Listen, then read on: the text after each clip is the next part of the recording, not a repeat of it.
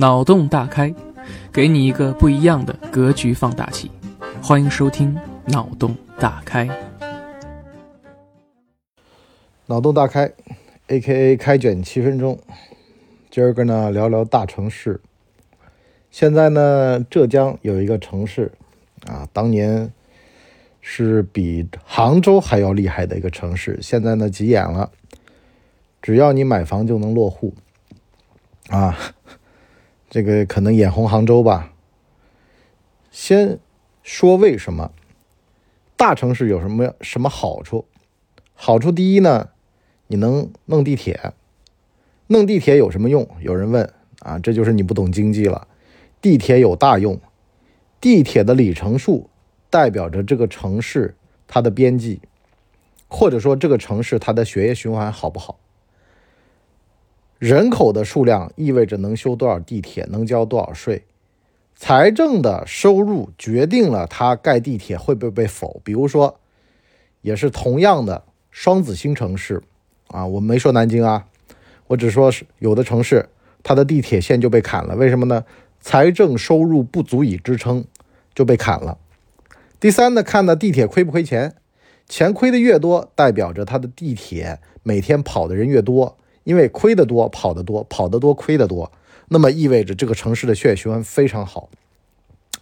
那么双子星啊，就是那个浙江的另外一个城市就着急了，毕竟嘛，人家当年也是十五个计划单列市之一啊。中国只有十五个城市啊，包括计划单列市才有副省级待遇。什么意思呢？你就包括说很多省的省会到现在还只是一个地市级，就他们的首长。啊，他们的头儿也就是一个厅级，可是呢，副省级城市呢，他们的头儿四套班子，他们的这个首长是副省级，也就意味着啊，就全中国这十五个城市才有。那么除了这几个直辖市啊，那是另当别论。你看嘛，浙江省就俩，是不是啊？啊，有的城市，有的省可能。就那么一个城市，比他那个省会的首长还大啊！这个咱们就不聊了啊，免得有的省里面的人伤心啊。特别有的省市省会的人还伤心呢，觉得说你看那个计划单列市都是啊，计划单列市哪些呢？比如说宁波呀，比如说厦门呢啊，这个就不一一提了，自个儿去搜啊。当年我还为有这种莫名其妙的。知识而跟人家聊天的时候，在那兜了，被人家说了一顿，是吧？这都多少年前的老黄历了，你还在那说？可是呢，这东西没办法，城市的规模就意味着个城市的配套。第二个逻辑是什么呢？大家为什么要来大城市？这个逃离北上广深喊了这么多年，为什么一直没有奏效？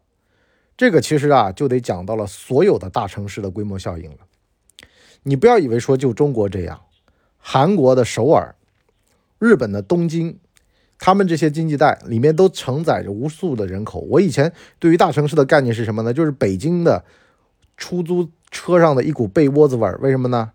俩人倒班开，一人开一天儿一个房山的，一个大兴的，完了呢，找一个中间点去交接班。为什么呢？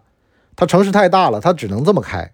有人问了，说：“哎，那都这么一个待遇了？”你还不如回小县城呢，可是收入高呀。昆山啊，这个最近有一个新闻啊，就是变大城市了。浙江的义乌变大城市了。这个所谓的大、中、小、特大，这些都是专有名词啊，不是你说大就大的，它是个客观评价啊。大城市有很多好处的啊，你知不知道为什么昆山坐高铁去上海上班，他也不愿意，可能比如说就留在当地。上班那是因为收入有倍差的，在这儿一个蛋饼卖十块钱，在你老家一个蛋饼卖三块钱。有人就说了，那我在小地方我过得高兴、舒适、快乐，我不行吗？可以的，你的口腹之欲是可以快乐的。可是看画展怎么办？听脱口秀怎么办？这些都是由边际效益来去论的。就比如说啊，你想在小地方吃一个摩洛哥菜。啊，塔可锅，这很可能是一个奢望。可是到北京、上海，你随随便便嘛，印度菜杭州都有。可是你要说你要在你老家三四线城市，你找印度菜啊，除非那地方是义乌，那为什么义乌是大城市呢？是不是？美国总统选举结果都得看义乌啊！你想想看，它影响力有多大啊？这当然是开玩笑说说的，但事实上也这样，对吧？英女皇去世之前，就很多的棋子儿就已经在做了。就其实所以说呢，也就意味着你在大城市所得到的。和你在小城市所得到的本身就不一样，所以所谓的没有灵魂嘛，说的就是这么个东西。所以呢，在大城市做个宅男就不划算，但是在大城市又有很多宅男，为什么呢？因为他那个走的半径很大，所以这也是之前不是有上海在那说说他们要把通勤时间缩短到一小时之内嘛，让整个城市的通勤成本，那个通勤的时间，为什么呢？在路上的时间长了。就是这个城市血液流通不畅的表现。你在这个城市的你的活动半径被减缓了，那就意味着这个城市它有它的血质淤积的病啊，这个千万得搞清楚。所以呢，大城市什么好处？所谓的大城市病，其实大城市没有病。相反，小城市有小城市的问题。这几年大家都知道了啊，回老家工作意味着收入减半，甚至变三分之一。因为呢，它承载不了那么多的就业的岗位和机会。毕竟嘛，现在的大小城市的分工很简单，大城市就是负责服务业，金融业也是服务业的一种。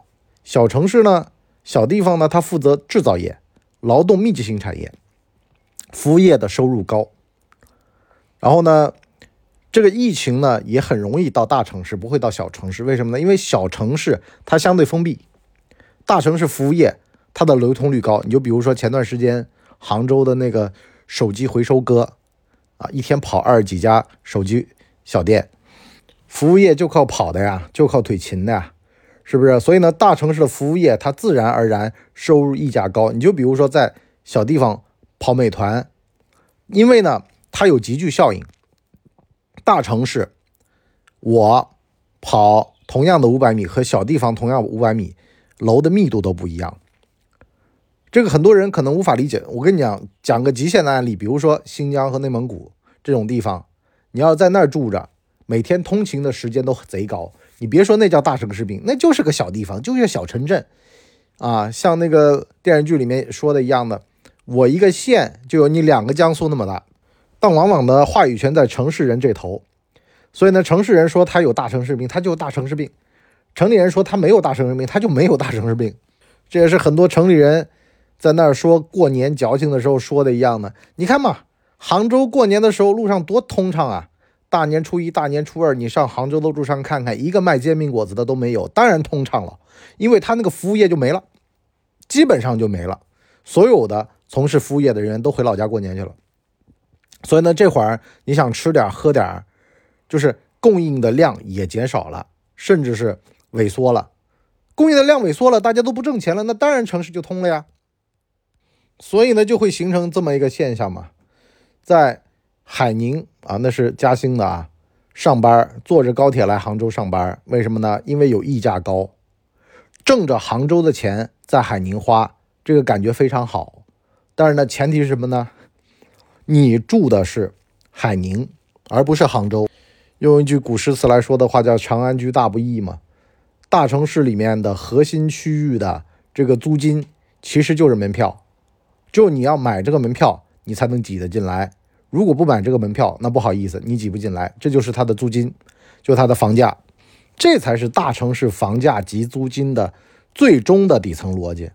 不要在那儿吹嘘说什么，哎呀，大城市的房价要跌啦，或者说特大城市的人员在逃离了，没有的，只不过说是痛心疾首的离开了这个城市的人，他对于这个城市的一种痛恨。